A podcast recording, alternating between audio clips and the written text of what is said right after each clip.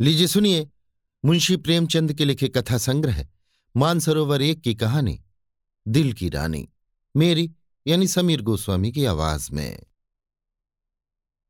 जिन वीर तुर्कों के प्रखर प्रताप से ईसाई दुनिया काँप रही थी, उन्हीं का रक्त आज कुस्तुनतुनिया की गलियों में बह रहा है। वही कुस्तुनतुनिया जो सौ साल पहले तुर्कों के आतंक से आहत हो रहा था, आज उनके गर्म रक्त से अपना कलेजा ठंडा कर रहा है और तुर्की सेनापति एक लाख सिपाहियों के साथ तैमूरी तेज के सामने अपनी किस्मत का फैसला सुनने के लिए खड़ा है। तैमूर ने विजय से भरी आँखें उठाई और सेनापति यजदानी की ओर देखकर सिंह के समान गर्जा। क्या चाहते हो? ज़िंदगी या मौत? यजदानी ने गर्व से सिर उठाकर कहा, इज़्ज़त की ज़िंदगी मिले तो ज़िंदगी, वरना मौत। तैमूर का क्रोध प्रचंड हो उठा। उसने बड़े बड़े अभिमानियों का सिर नीचा कर दिया था। ये जवाब इस अवसर पर सुनने की उसे ताव न थी। इन एक लाख आदमियों की जान उसकी मुट्ठी में है। इन्हें वो एक क्षण में मसल सकता है। उस पर इतना अभिमान। इज़्ज़त की ज़िंदगी। इसका यही तो अर्थ है कि गरीबों का जीवन अमीरों के भोग विलास पर बलिदान किया जाए। वही शराब की मजलिसें, वही अर्मीनिया और काफ की परियाँ। नहीं तैमूर ने खलीफा बायजीद का घमंड इसलिए नहीं तोड़ा है कि तुर्कों को फिर उसी मदांध स्वाधीनता में इस्लाम का नाम डुबाने को छोड़ दे। तब उसे इतना रक्त बहाने की क्या ज़रूरत थी? मानव रक्त का प्रवाह, संगीत का प्रवाह नहीं, रस का प्रवाह नहीं। एक विभत्स दृश्य है, जिसे देखकर आँखें मुँह फेर लेती हैं, हृदय सिर झुका लेता है। तैमूर हिंसक पशु नहीं है जो ये दृश्य देखने के लिए अपने जीवन की बासी लगा दे। वो अपने शब्दों में धिक्कार भरकर बोला, जिसे तुम इज़्ज़त की ज़िंदगी कहते हो, वो गुनाह और जहन्नुम की ज़िंदगी है। यजदानी को तैमूर से दया या क्षमा की आशा न थी। उसकी या उसके योद्धाओं की जान किसी तरह नहीं बच सकती। फिर ये क्यों दबे और क्यों न जान पर खेलकर तैमूर के प्रति उसके मन में जो घृणा है उसे प्रकट कर दे?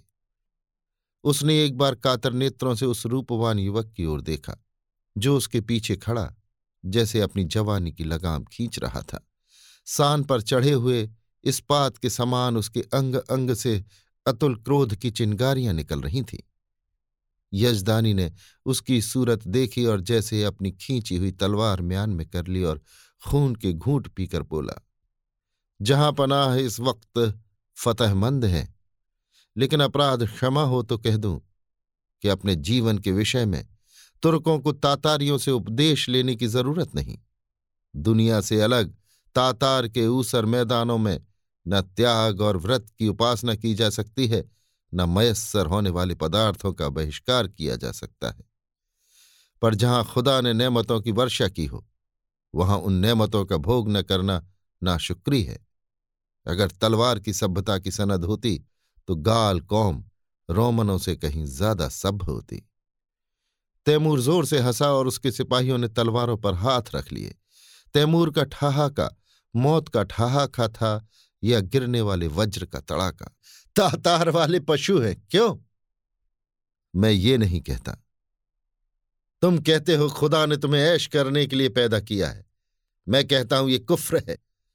खुदा ने इंसान को बंदगी के लिए पैदा किया है और इसके खिलाफ जो कोई कुछ करता है वो काफिर है, जहन्नुमी है।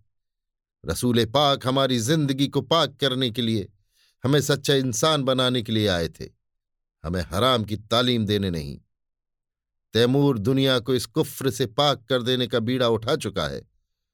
रसूल पाक के कदमों की कसम, मैं बेरहम नहीं हूँ, जालिम नहीं हूँ, खूंखार नहीं हूँ।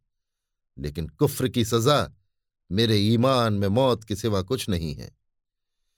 उसने तातारी सिपह सालार की तरफ़ कातिल नज़रों से देखा और तत्क्षण एक देव सा आदमी तलवार सौंत कर यजदानी के सिर पर आ पहुँचा। तातारी सेना भी तलवारें खींच खींच कर तुर्की सेना पर टूट पड़ी और दम के दम में कितनी ही लाशें ज़मीन पर फड़कने लगीं। सहसा वही रूपवान युवक जो यजदानी के पीछे खड़ा था, आगे बढ़कर तैमूर के सामने आया और जैसे मौत को अपनी दोनों बंधी हुई मुट्ठियों में मसलता हुआ बोला ऐ अपने को मुसलमान कहने वाले बादशाह, क्या यही वो इस्लाम है, जिसकी तबलीग का तूने बीड़ा उठाया है? इस्लाम की यही तालीम है कि तू उन बहादुरों का इस बेदर्दी से खून बहाए, जिन्होंने इसके सिवा कोई गुनाह नहीं किया कि अपने खलीफा और मुल्क की हिमायत की? चारों तरफ़ सन्नाटा छा गया। एक युवक, जिसकी अभी मसें भी न भीगी थी तैमूर जैसे तेजस्वी बादशाह का इतने खुले हुए शब्दों में तिरस्कार करे और उसकी जबान तालू से ना खिंचवा ली जाए। सभी स्तंभित हो रहे थे और तैमूर सम्मोहित सा बैठा उस युवक की ओर ताक रहा था। युवक ने तातारी सिपाहियों की तरफ़, जिनके चेहरों पर कुतूहलमय प्रोत्साहन झलक रहा था, देखा और बोला, तू इन मुसलमानों को काफिर कहता है और समझता है कि तू इन्हें कत्ल करके खुदा और इस्लाम की खिदमत कर रहा है। मैं तुमसे पूछता हूँ अगर वो लोग जो खुदा के सिवा और किसी के सामने सिजदा नहीं करते, जो रसूल पाक को अपना रहबर समझते हैं, मुसलमान नहीं है तो कौन मुसलमान है? मैं कहता हूँ, हम काफिर सही, लेकिन तेरे तो हैं। क्या इस्लाम जंजीरों में बंधे हुए कैदियों के कत्ल की इजाज़त देता है? खुदा ने अगर तुझे ताकत दी है, अख्तियार दिया है तो क्या इसीलिए कि तू खुदा के बंदों का खून बहाए? क्या गुनाहगारों को कत्ल करके तू उन्हें सीधे रास्ते पर ले जाएगा। तूने कितनी बेरहमी से सत्तर हज़ार बहादुर तुर्कों को धोखा देकर सुरंग से उड़वा दिया और उनके मासूम बच्चों और निरपराध स्त्रियों को अनाथ कर दिया। तुझे कुछ अनुमान है? क्या यही कारनामे हैं जिन पर तू अपने मुसलमान होने का गर्व करता है?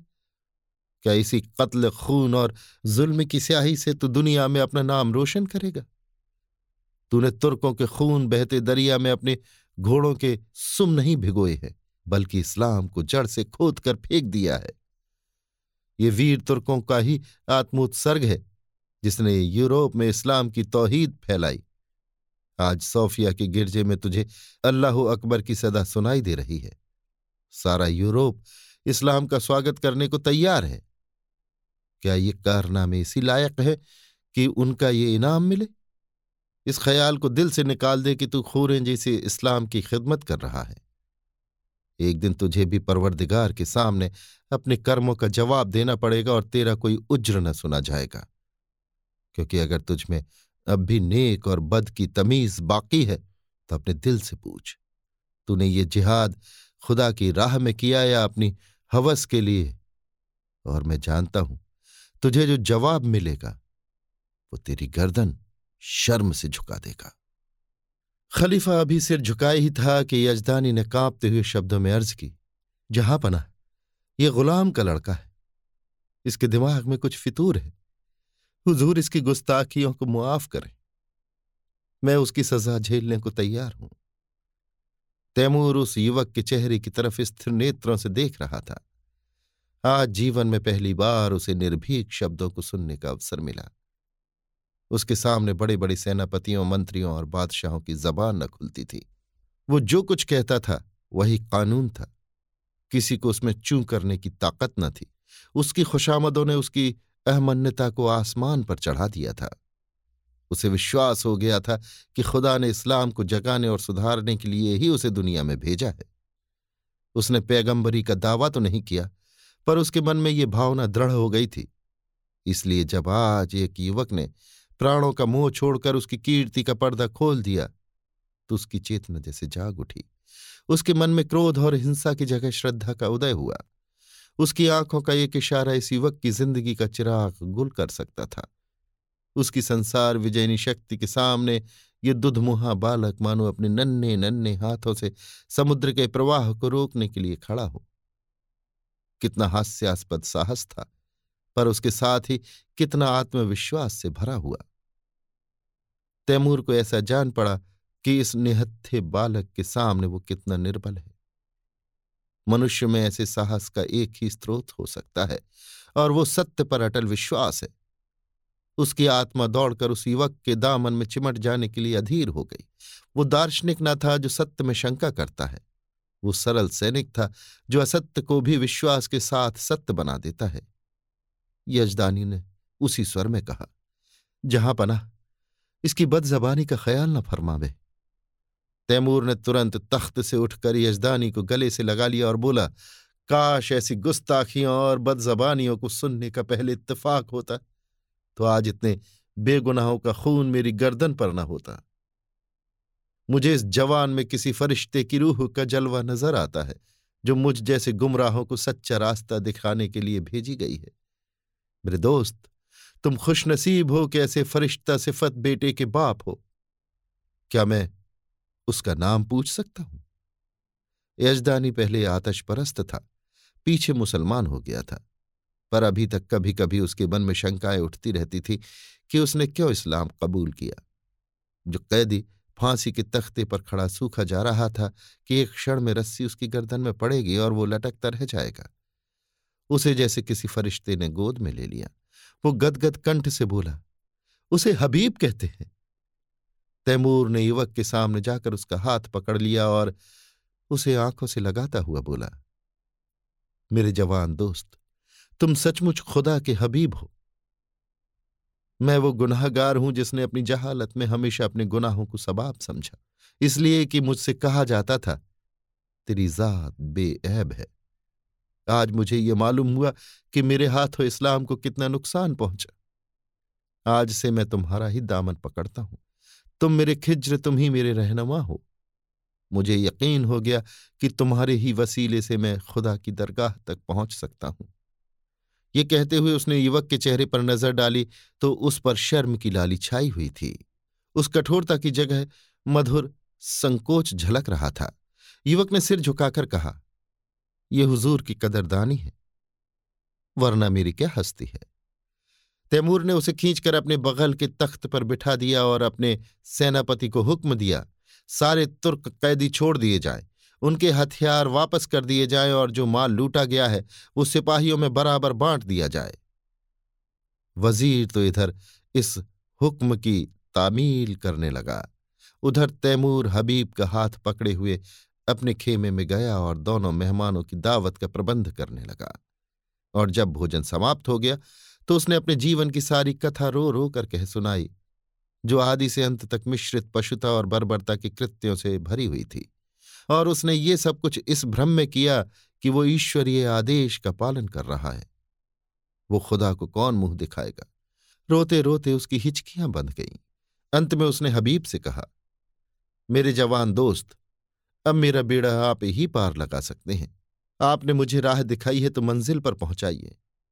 मेरी बादशाहत को अब आप ही संभाल सकते हैं।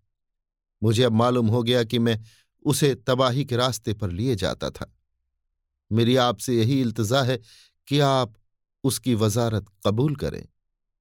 देखिए, खुदा के लिए इनकार न कीजिएगा, वरना मैं कहीं का नहीं रहूँगा।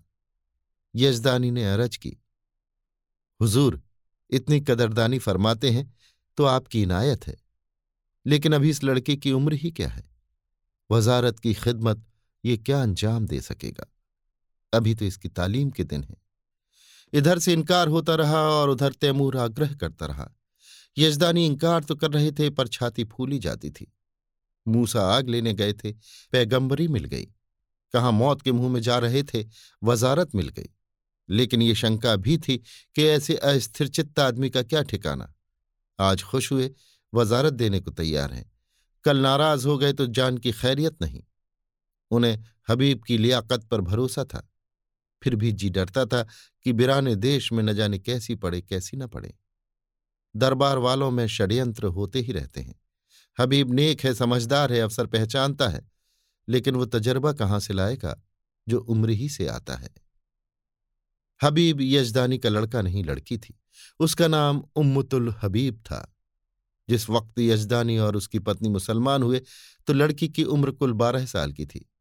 पर प्रकृति ने उसे बुद्धि और प्रतिभा के साथ विचार स्वातंत्र भी प्रदान किया था। वो जब तक सत्यासत्य की परीक्षा न कर लेती, कोई बात स्वीकार न करती।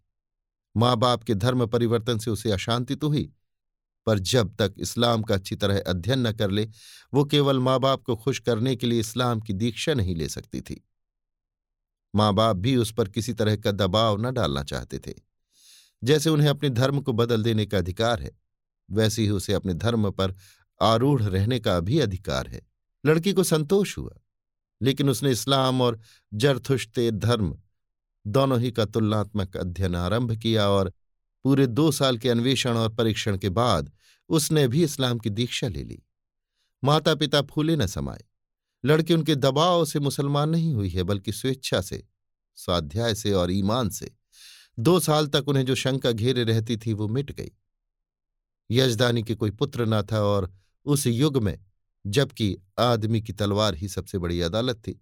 पुत्र का न रहना संसार का सबसे बड़ा दुर्भाग्य था। यजदानी बेटे का अरमान बेटी से पूरा करने लगा। लड़कों ही की भांति उसकी शिक्षा दीक्षा होने लगी। वो बालकों के से कपड़े पहनती, घोड़े पर सवार होती, शस्त्र विद्या सीखती और अपने बाप के साथ अक्सर खलीफा बायजीत के महलों में जाती और राजकुमारी के साथ शिकार खेलने जाती। इसके साथ ही वो दर्शन, काव्य, विज्ञान और अध्यात्म का भी अभ्यास करती थी। यहाँ तक कि सोलहवें वर्ष में वो फौजी विद्यालय में दाखिल हो गई और दो साल के अंदर वहाँ की सबसे ऊँची परीक्षा पास करके फौज में नौकर हो गई। शस्त्र विद्या और सेना संचालन कला में इतनी निपुण थी और खलीफा बायजीद उसके चरित्र से इतना प्रसन्न था कि पहले ही पहल उसे एक हजारी मनसब मिल गया। ऐसी युवती के चाहने वालों की क्या कमी? उसके साथ के कितने ही अफसर, राज परिवार के कितने ही युवक उस पर प्राण देते थे। पर कोई उसकी नज़रों में न जचता था। नित्य ही निकाह के पैगाम आते थे, पर वो हमेशा इनकार कर देती थी। वैवाहिक जीवन ही से उसे अरुचि थी कि युवतियाँ कितनी अरमानों से ब्याह कर लाई जाती हैं और फिर कितने निरादर से महलों में बंद कर दी जाती हैं। उनका भाग्य पुरुषों की दया के अधीन है। अक्सर ऊँचे घरानों की महिलाओं से उसको मिलने जुलने का अवसर मिलता था। उनके मुख से उनकी करुण कथा सुनकर वो वैवाहिक पराधीनता से और भी घृणा करने लगी थी। और यजदानी उसकी स्वाधीनता में बिल्कुल बाधा न देता था। लड़की स्वाधीन है, उसकी इच्छा हो विवाह करे या कुंवारी रहे, वो अपनी आप मुख्तार है। उसके पास पैगाम आते तो वो साफ़ जवाब दे देता, मैं इस बारे में कुछ नहीं जानता, इसका फैसला वही करेगी। यद्यपि एक युवती का पुरुष वेश में रहना, युवकों से मिलना जुलना समाज में आलोचना का विषय था, पर यजदानी और उसकी पत्नी दोनों ही को उसके सतीत्व पर विश्वास था। हबीब के व्यवहार और आचार में उन्हें कोई ऐसी बात नज़र न आती थी, जिससे उन्हें किसी तरह की शंका होती। यौवन की आंधी और लालसाओं के तूफ़ान में वो चौबीस वर्षों की वीर बाला अपने हृदय की संपत्ति लिए अटल और अजेय खड़ी थी। मानो सभी युवक उसके सगे भाई हैं। कुस्तुनतुनिया में कितनी खुशियाँ मनाई गई। हबीब का कितना सम्मान और स्वागत हुआ। उसे कितनी बधाइयाँ मिली ये सब लिखने की बात नहीं। शहर तबाह हुआ जाता था। संभव था आज उसके महलों और बाजारों से आग की लपटें निकलती होती। राज्य और नगर को उस कल्पनातीत विपत्ति से बचाने वाला आदमी कितने आदर, प्रेम, श्रद्धा और उल्लास का पात्र होगा, इसकी तो कल्पना भी नहीं की जा सकती। उस पर कितने फूलों और कितने लाल जवाहरों की वर्षा हुई, इसका अनुमान तो कोई कवि ही कर सकता है। और नगर की महिलाएँ हृदय के अक्षय भंडार से असी से निकाल निकाल कर उस पर लुटाती थी और गर्व से फूली हुई। उसका मुँह निहार कर अपने को धन्य मानती थी। उसने देवियों का मस्तक ऊँचा कर दिया था। रात को तैमूर के प्रस्ताव पर विचार होने लगा। सामने गद्देदार कुर्सी पर यजदानी था। सौम्य, विशाल और तेजस्वी। उसकी दाहिनी तरफ़ उसकी पत्नी थी, ईरानी लिबास में। आँखों में दया और विश्वास की ज्योति भरे हुए। बाई तरफ़ उम्मुतुल हबीब थी। जो इस समय रमणी वेश में मोहनी बनी हुई थी। ब्रह्मचर्य के तेज से दीप्त। यजदानी ने प्रस्ताव का विरोध करते हुए कहा, मैं अपनी तरफ़ से कुछ नहीं कहना चाहता, लेकिन यदि मुझे सलाह देने का अधिकार है तो मैं स्पष्ट करता हूँ कि तुम्हें इस प्रस्ताव को कभी स्वीकार न करना चाहिए। तैमूर से ये बात बहुत दिन तक छिपी नहीं रह सकती कि तुम क्या हो। उस वक्त क्या परिस्थिति होगी मैं नहीं कह सकता। और यहाँ इस विषय में जो कुछ टीकाएँ होंगी वो तुम मुझसे ज़्यादा जानती हो। यहाँ मैं मौजूद था और कुत्सा को मुँह न खोलने देता था, पर वहाँ तुम अकेली रहोगी और कुत्सा को मन माने आरोप करने का अवसर मिलता रहेगा। उसकी पत्नी स्वेच्छा को इतना महत्व न देना चाहती थी, बोली, मैंने सुना है, तैमूर निगाहों का अच्छा आदमी नहीं है। मैं किसी तरह तुझे न जाने दूँगी। कोई बात हो जाए तो सारी दुनिया हंसे। यूँ ही हंसने वाले क्या कम है? इसी तरह स्त्री पुरुष बड़ी देर तक ऊंच नीच सुझाते और तरह तरह की शंकाएँ करते रहे। लेकिन हबीब मौन साधे बैठी हुई थी। यजदानी ने समझा, हबीब भी उससे सहमत है। झंकार की सूचना देने के लिए ही था कि हबीब ने पूछा, आप तैमूर से क्या कहेंगे? यही जो यहाँ तय हुआ। मैंने तो अभी कुछ नहीं कहा। मैंने तो समझा, तुम भी इससे सहमत हो? जी नहीं। आप उनसे जाकर कह दें, मैं स्वीकार करती हूँ। माता ने अपनी छाती पर हाथ रखकर कहा यह क्या गजब करती है बेटी? सोच तो दुनिया क्या कहेगी? यजदानी भी सिर थाम कर बैठ गए। मानो हृदय में गोली लग गई हो। मुँह से एक शब्द भी ना निकला। हबीब त्योरियों पर बल डालकर बोली, अम्मी जान, मैं आपके हुक्म से जौ भर भी मुँह नहीं फेरना चाहती। आपको पूरा अख्तियार है मुझे जाने दें या ना जाने दें। लेकिन मुल्क की खिदमत का ऐसा मौका शायद मुझे ज़िंदगी में फिर न मिले। इस मौके को हाथ से खो देने का अफसोस मुझे उम्र भर रहेगा। मुझे यकीन है कि अमीर तैमूर को मैं अपनी दियानत, बेगर्जी और सच्ची वफादारी से इंसान बना सकती हूँ और शायद उसके हाथों खुदा के बंदों का खून इतनी कसरत से न बहे। वो दिलेर है, मगर बेरहम नहीं। कोई दिलेर आदमी बेरहम नहीं हो सकता। उसने अब तक जो कुछ किया है मज़हब के अंधे जोश में किया है। आज खुदा ने मुझे वो मौका दिया है कि मैं उसे दिखा दूँ कि मज़हब खिदमत का नाम है, लूट और कत्ल का नहीं। अपने बारे में मुझे मुतलक अंदेशा नहीं है। मैं अपनी हिफाजत आप कर सकती हूँ। मुझे दावा है कि अपने फ़र्ज़ को नेक नियति से अदा करके मैं दुश्मनों की ज़ुबान भी बंद कर सकती हूँ। और मान लीजिए, मुझे नाकामी भी हो तो क्या सच्चाई और हक के लिए कुर्बान हो जाना ज़िंदगी की सबसे शानदार फतेह नहीं है। अब तक मैंने जिस उसूल पर ज़िंदगी बसर की, उसने मुझे धोखा नहीं दिया और उसी के फैज से आज मुझे ये दर्जा हासिल हुआ है, जो बड़े बड़ों के लिए ज़िंदगी का ख्वाब है। मेरे आजमाए हुए दोस्त मुझे कभी धोखा नहीं दे सकते। तैमूर पर मेरी हकीकत खुल भी जाए तो क्या खौफ? मेरी तलवार मेरी हिफाजत कर सकती है। शादी पर मेरे ख्याल आपको मालूम है। अगर मुझे कोई ऐसा आदमी मिलेगा, जिसे मेरी रूह कबूल करती हो, जिसकी जात अपनी हस्ती को खोकर मैं अपनी रूह को ऊँचा उठा सकूँ तो मैं उसके कदमों पर गिरकर अपने को उसकी नज़र कर दूँगी। यजदानी ने खुश होकर बेटी को गले लगा लिया। उसकी स्त्री इतनी जल्द आश्वस्त न हो सकी। वो किसी तरह बेटी को अकेली न छोड़ेगी। उसके साथ वो भी जाएगी। कई महीने गुजर गए।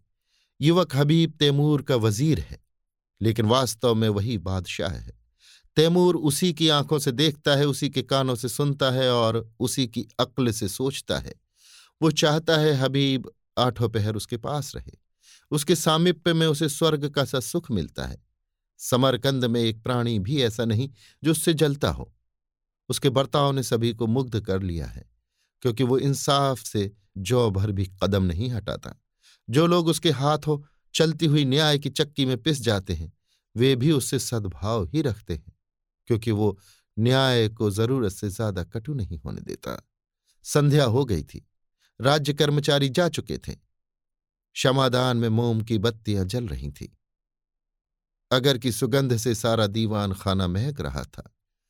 हबीब उठने ही को था कि चौबदार ने आकर खबर दी, हुजूर, जहाँ पनाह तशरीफ़ ला रहे हैं। हबीब इस खबर से कुछ प्रसन्न नहीं हुआ। अन्न मंत्रियों की भांति वो तैमूर की सोहबत का भूखा नहीं है। वो हमेशा तैमूर से दूर रहने की चेष्टा करता है। ऐसा शायद ही कभी हुआ हो कि उसने शाही दस्तरखान पर भोजन किया हो। तैमूर की मजलिसों में भी वो कभी शरीक नहीं होता। उसे जब शांति मिलती है, तब एकांत में अपनी माता के पास बैठकर दिन भर का माजरा उससे कहता है और वो उस पर अपनी पसंद की मुहर लगा देती है। उसने द्वार पर जाकर तैमूर का स्वागत किया। तैमूर ने मसनत पर बैठते हुए कहा, मुझे ताज्जुब होता है कि तुम इस जवानी में जाहिदों की सी ज़िंदगी कैसे बसर करते हो, हबीब।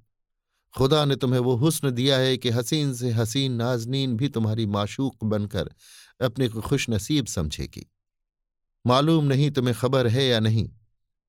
जब तुम अपने मुश्की घोड़े पर सवार होकर निकलते हो तो समरकंद की खिड़कियों पर हज़ारों आँखें तुम्हारी एक झलक पाने के लिए मुंतजिर बैठी रहती हैं, पर तुम्हें किसी तरफ़ आँखें उठाते नहीं देखा।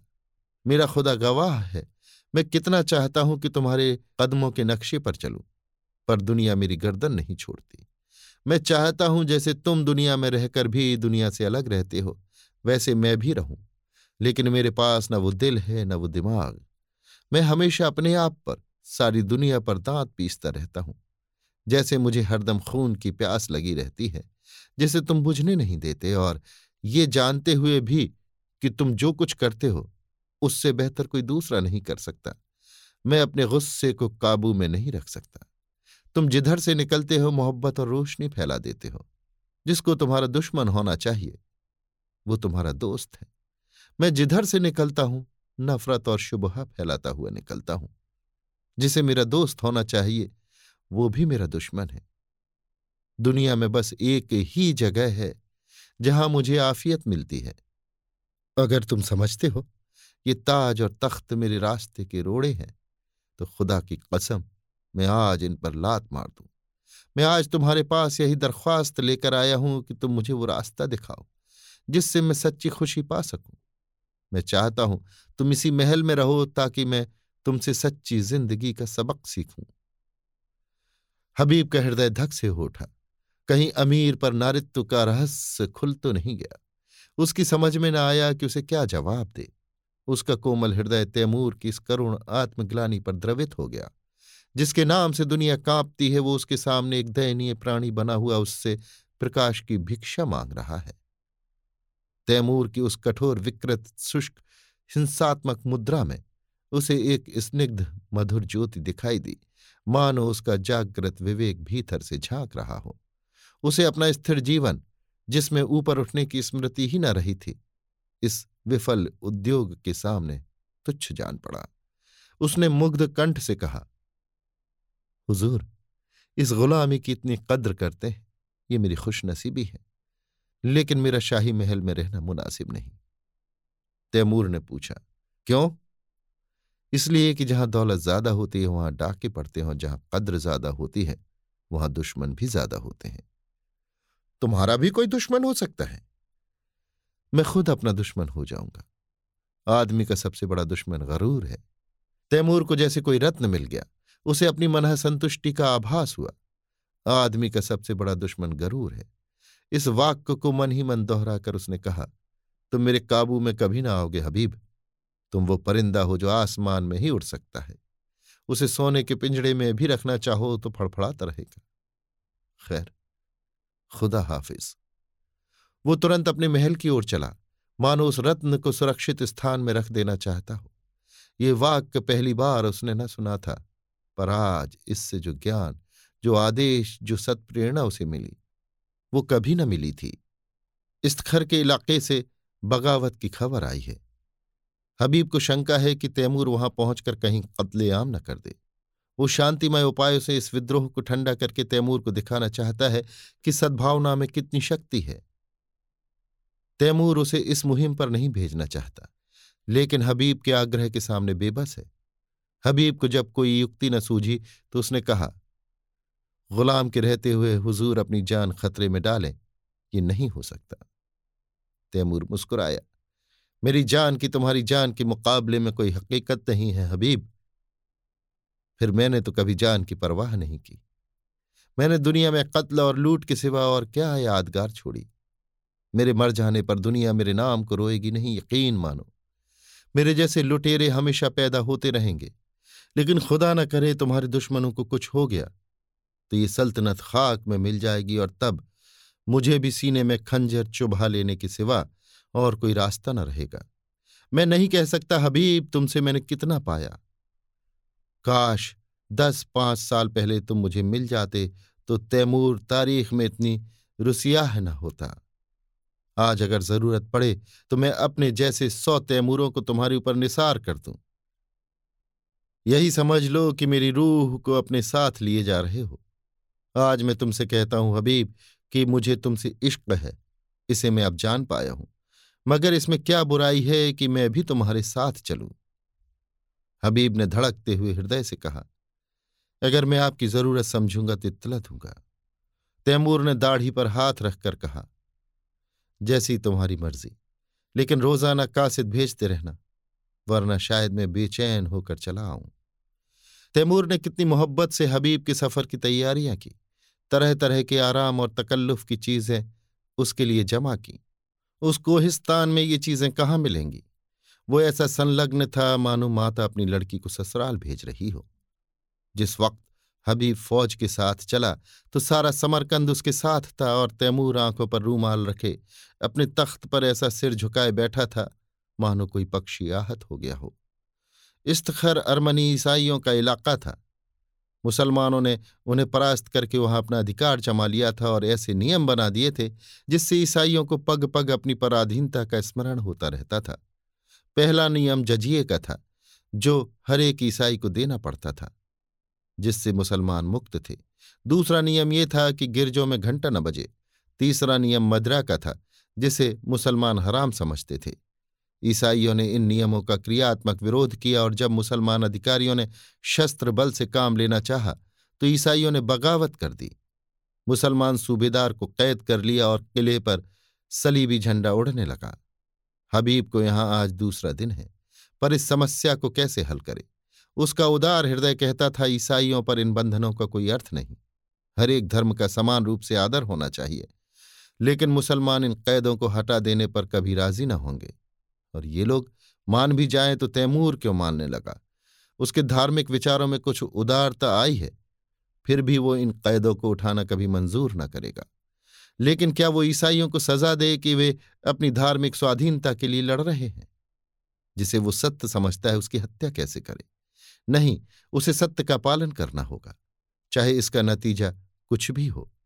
अमीर समझेंगे, मैं ज़रूरत से ज़्यादा बढ़ा जा रहा हूँ। कोई मुजायका नहीं। दूसरे दिन हबीब ने प्रातःकाल डंके की चोट ऐलान कराया। जजिया माफ़ किया गया। शराब और घंटों पर कोई कैद नहीं है। मुसलमानों में तहलका पड़ गया। ये कुफ्र है, हराम परस्ती है। अमीर तैमूर ने जिस इस्लाम को अपने खून से सींचा, उसकी जड़ उन्हीं के वज़ीर हबीब पाशा के हाथों खुद रही है। पांसा पलट गया। शाही फौज मुसलमानों से जा मिली। हबीब ने इस्तीघर के किले में पनाह ली। मुसलमानों की ताकत शाही फौज के मिल जाने पर बहुत बढ़ गई थी। उन्होंने किला घेर लिया और ये समझकर कि हबीब ने तैमूर से बगावत की है। तैमूर के पास इसकी सूचना देने और परिस्थिति समझाने के लिए कासिद भेजा। आधी रात गुजर चुकी थी। तैमूर को दो दिनों से इस्तखर की कोई खबर न मिली थी। तरह तरह की शंकाएँ हो रही थीं। मन में पछतावा हो रहा था कि उसने क्यों हबीब को अकेला जाने दिया। माना कि वो बड़ा नीत कुशल है। पर बगावत कहीं ज़ोर पकड़ गई तो मुट्ठी भर आदमी उसे वो क्या कर सकेगा? और बगावत यकीनन ज़ोर पकड़ेगी। वहाँ के ईसाई बला के सरकश हैं। जब उन्हें मालूम होगा कि तैमूर की तलवार में जंग लग गया और उसे अब महलों की ज़िंदगी पसंद है तो उनकी हिम्मत दूनी हो जाएगी। हबीब कहीं दुश्मनों से घिर गया तो बड़ा गजब हो जाएगा। उसने अपने जानू पर हाथ मारा और पहलू बदलकर अपने ऊपर झुंझलाया। वो इतना पस्त हिम्मात क्यों हो गया? क्या उसका तेज और शौर्य उससे विदा हो गया? जिसका नाम सुनकर दुश्मन में कंपन पड़ जाता था, वो आज अपना मुँह छिपाकर महलों में बैठा हुआ है। दुनिया की आँखों में इसका यही अर्थ हो सकता है कि तैमूर अब मैदान का शेर नहीं, कालीन का शेर हो गया है। हबीब फरिश्ता है जो इंसान की बुराइयों से वाकिफ नहीं। जो रहम और साफ़ दिली और बेगर्जी का देवता है, वो क्या जाने इंसान कितना शैतान हो सकता है। अमन के दिनों में तो ये बातें कौम और मुल्क को तरक्की के रास्ते पर ले जाती हैं, पर जंग में? जबकि शैतानी जोश का तूफ़ान उठता है, इन खुशियों की गुंजाइश नहीं। उस वक्त तो उसी की जीत होती है, जो इंसानी खून का रंग खेले। खेतों खलिहानों को जलाए, जंगलों को बसाए और बस्तियों को वीरान करे। अमन का कानून जंग के कानून से जुदा है। सहसा चौबदार ने इस खर से एक कासिद के आने की खबर दी। कासिद ने ज़मीन चूमी और एक किनारे अदब से खड़ा हो गया। तैमूर का रोब ऐसा छा गया कि जो कुछ कहने आया था वो भूल गया। तैमूर ने त्योरियाँ चढ़ाकर पूछा, क्या खबर लाया है? तीन दिन के बाद आया अभी तो इतनी रात गए कासिद ने फिर ज़मीन चूमी और बोला, खुदाबंद वज़ीर साहब ने जजिया मुआफ कर दिया। तैमूर गरज उठा, क्या कहता है? जजिया माफ़ कर दिया? हाँ खुदाबंद। किसने? वज़ीर साहब ने। किसके हुक्म से? अपने हुक्म से, हुजूर। हम्म और हुजूर, शराब का भी हुक्म दे दिया।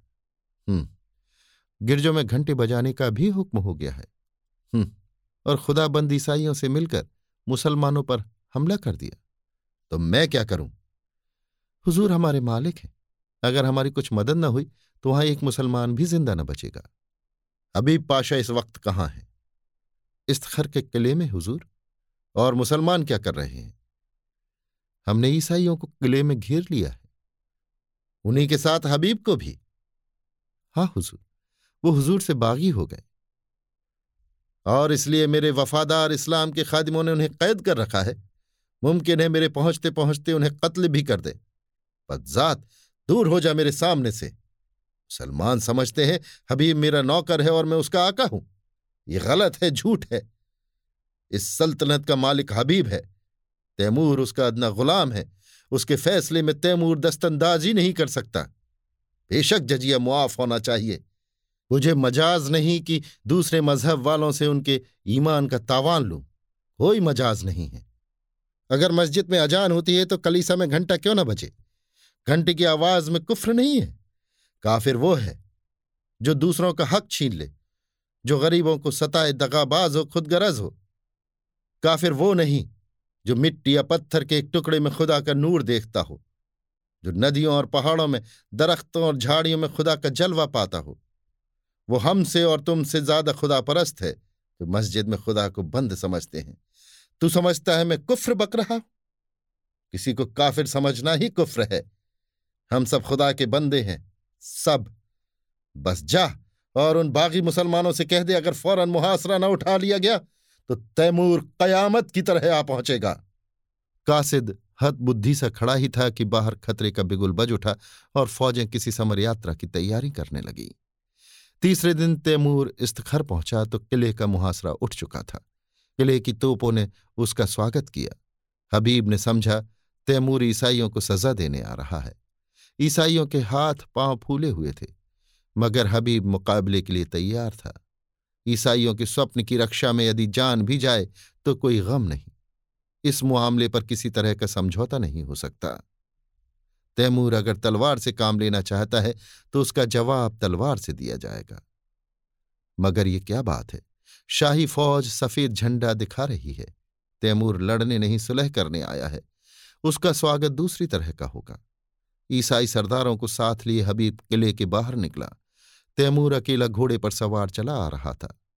हबीब घोड़े से उतरकर आदाब बजा लाया। तैमूर घोड़े से उतर पड़ा और हबीब का माथा चूम लिया और बोला, मैं सब सुन चुका हूँ हबीब।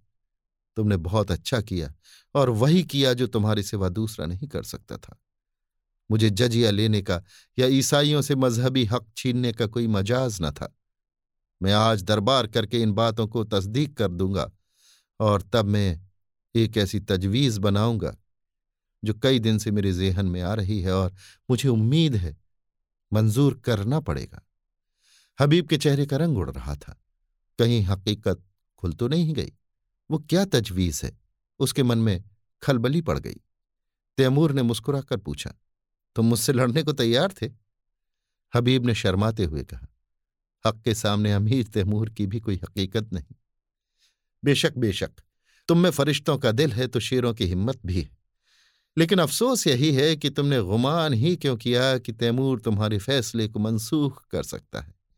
ये तुम्हारी ज़ात है, जिसने मुझे बतलाया है कि सल्तनत किसी आदमी की जायदाद नहीं, बल्कि एक ऐसा दरख्त है, जिसकी हर एक शाख और पत्ती एक सी खुराक पाती है। दोनों किले में दाखिल हुए, सूरज डूब चुका था। आन की आन में दरबार लग गया और उसमें तैमूर ने ईसाइयों के धार्मिक अधिकारों को स्वीकार किया। चारों तरफ़ से आवाज़ आई, खुदा हमारे शहनशाह की उम्र दराज करे। तैमूर ने उसी सिलसिले में कहा, दोस्तों, मैं इस दुआ का हकदार नहीं हूँ। जो चीज़ मैंने आपसे जबरन ली थी, उसे आपको वापस देकर मैं दुआ का काम नहीं कर रहा इससे कहीं ज़्यादा मुनासिब यह है कि आप मुझे लानत दें कि मैंने इतने दिनों तक आपके हकों से आपको मरहूम रखा। चारों तरफ़ से आवाज़ आई, मरहबा मरहबा, दोस्तों, उन हकों के साथ साथ मैं आपकी सल्तनत भी आपको वापस करता हूँ, क्योंकि खुदा की निगाह में सभी इंसान बराबर हैं और किसी कौम या शख्स को दूसरी कौम पर हुकूमत करने का अख्तियार नहीं है। आज से आप अपने बादशाह हैं। मुझे उम्मीद है कि आप भी मुस्लिम आबादी को उसके जायज़ हकों से मरहूम न करेंगे। मगर कभी ऐसा मौका आए कि कोई जाबिर कौम आपकी आज़ादी छीनने की कोशिश करे तो तैमूर आपकी मदद को हमेशा तैयार रहेगा। किले में जश्न खत्म हो चुका है। उमरा और हुक्काम रुखसत हो चुके हैं। दीवान खास में सिर्फ़ तैमूर और हबीब रह गए हैं। हबीब के मुख पर आज स्मित हास्य की वो छटा है, जो सदैव गंभीरता के नीचे दबी रहती थी। आज उसके कपोलों पर जो लाली आँखों में, जो नशा अंगों में जो चंचलता है, वो और कभी नज़र न आई थी। वो कई बार तैमूर से शोखियाँ कर चुका है, कई बार हँसी कर चुका है। उसकी युवती चेतना, पद और अधिकार को भूल कर चहकती फिरती है। सहसा तैमूर ने कहा, हबीब, मैंने आज तक तुम्हारी हर एक बात मानी है। अब मैं तुमसे ये तजवीज करता हूँ, जिसका मैंने ज़िक्र किया था। उसे तुम्हें कबूल करना पड़ेगा।